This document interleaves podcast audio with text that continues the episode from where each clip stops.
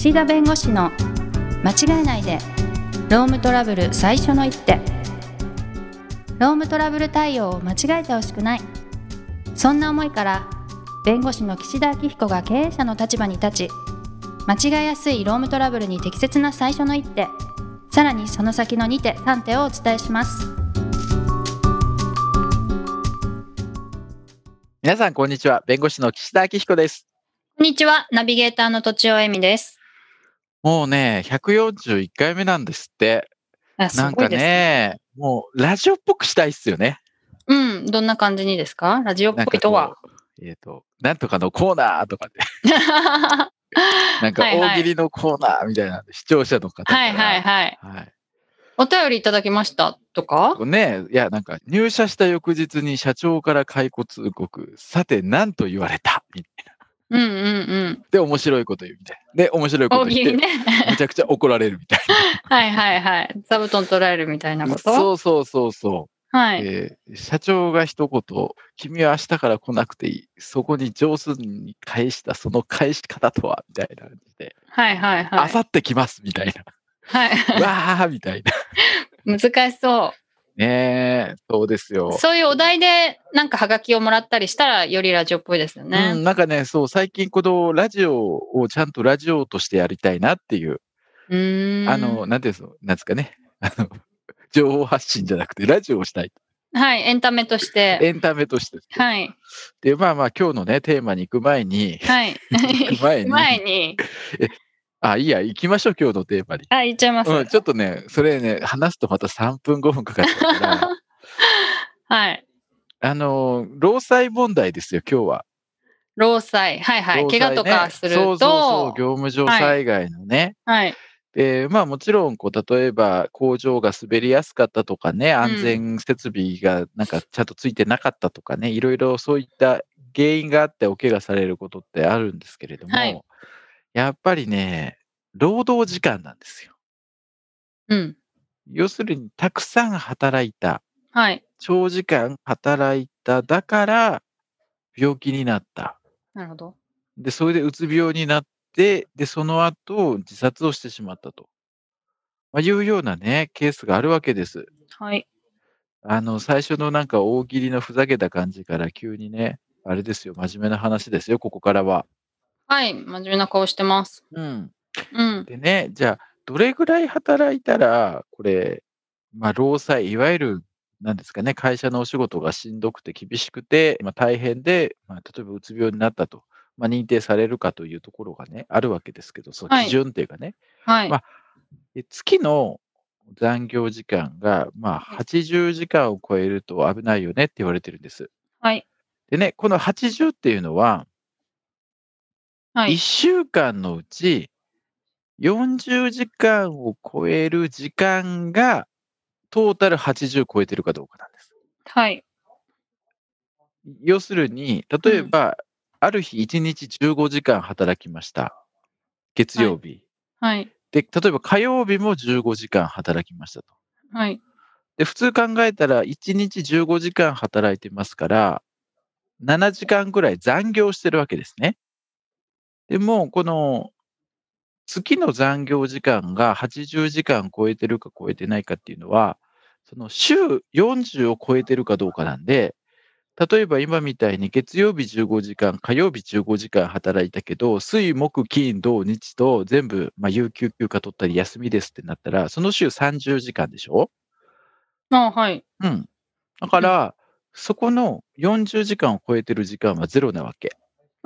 そうなんだ、うん。はい。これはあの、労災の時のその、労働時間が過重かどうかね、あの、大変かどうかを測るときは、その、割増賃金を払う残業時間、さっきみたいに15時間働いたら、8時間の所定と、オーバーしてる7時間、7時間残業してるんだけど、はい。それは週40時間をカウントするときにはね、この過重性の判断でカウントされないと、うん、まあ、いうことなんです。なるほどうん。じゃあね、この時間をね、何で測るかですよ。ツール、ツール。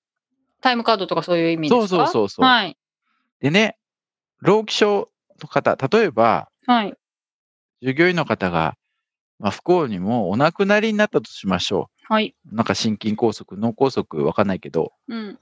だからね、労基署の人が来るわけ。はい。あで、そのタイムカードとかね、あの労働時間の記録に関するものを見せてくれって言うんだけど、大体ね、調べるのが、亡くなった時から直近6ヶ月なうーん。の。うん、はいまずはね。はい。だから直近6ヶ月、この人がどれぐらい働いてたのかをまず見ます。はい。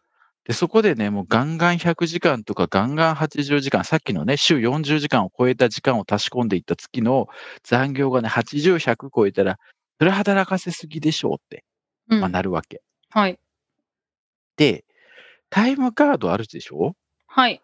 でもね、実際はね、あの、セコムの記録、まあ、セコムって別にセコムじゃなくてもいいんだけど、はい。はい。その会社のその、セットする、警備セットの記録とか、はパソコンの記録とかね、はい。結構その会社がケアしてないっていうか、会社が別にそれで時間把握してないものも確認される可能性があります。なるほど。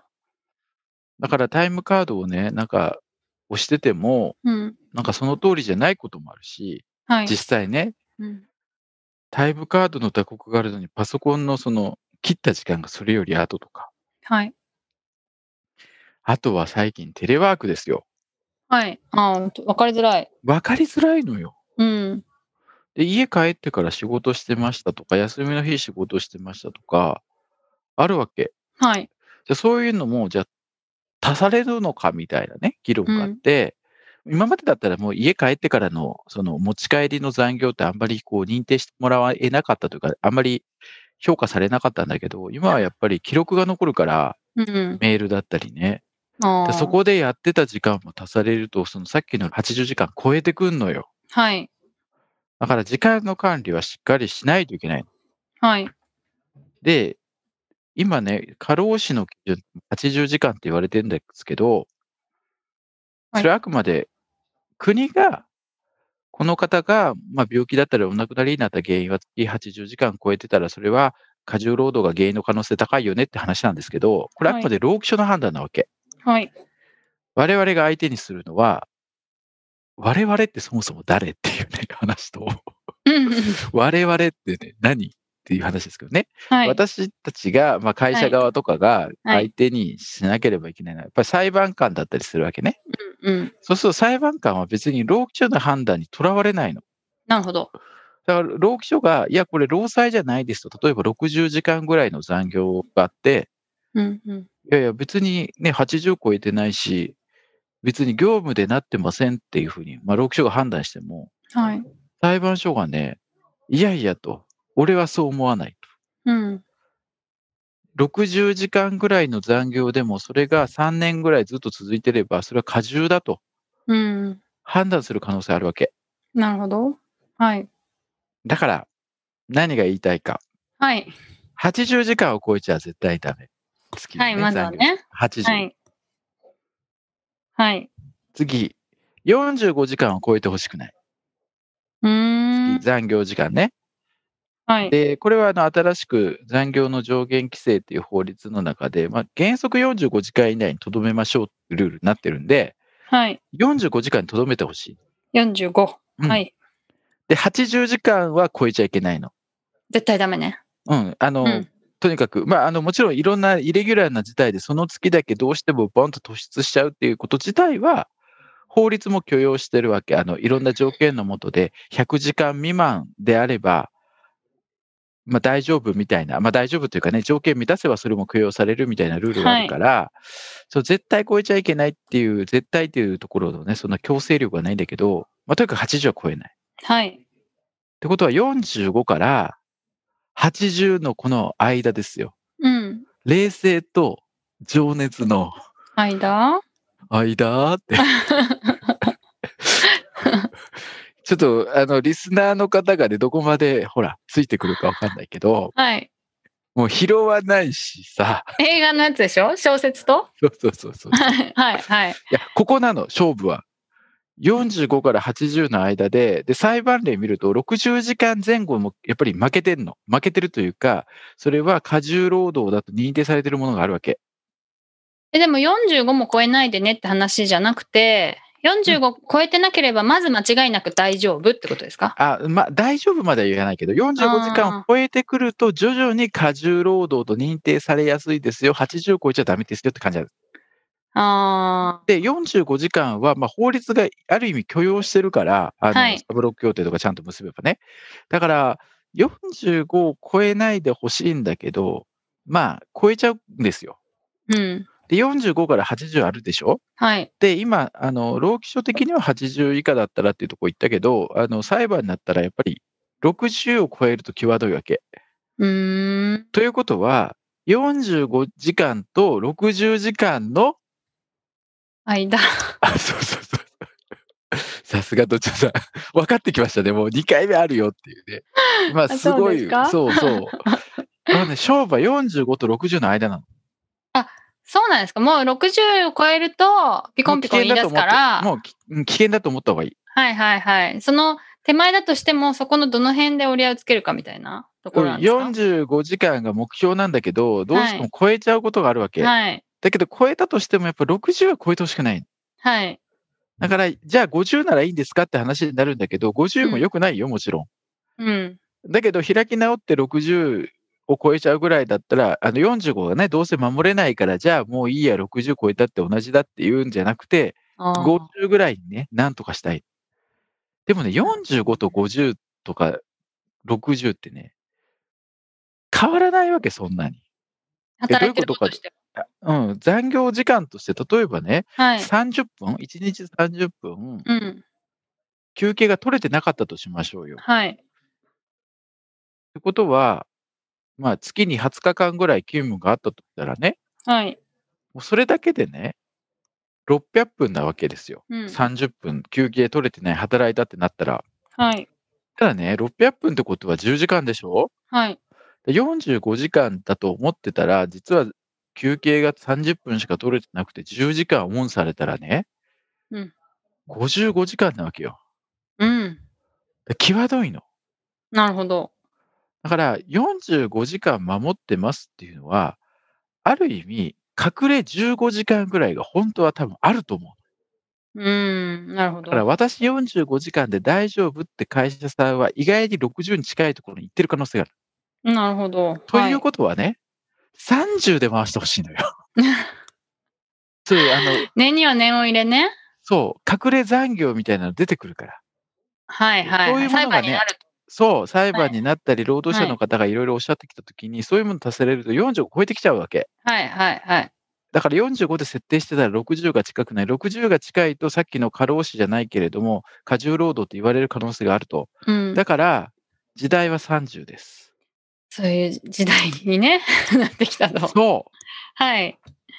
だから、その労災、いええわゆる残業代を払う、払わないはもうこれは法律なんで、それは別に1時間しか残業してなかろうが、100時間残業してようが、払うものはそのルールに従って払わなきゃいけないんだけれども、はいこ。のお仕事で病気になった、怪我した、亡くなったかっていうところの時間っていうのは結構ね、ふわっとしてんのよ。うーん。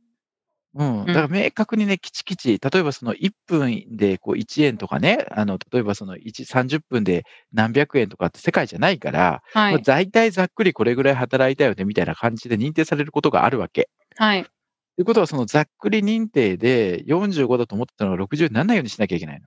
はい。だからもう予防を張って30です。うん。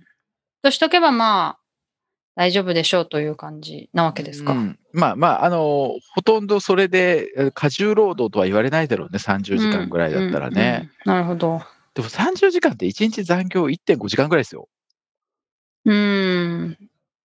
なるほど。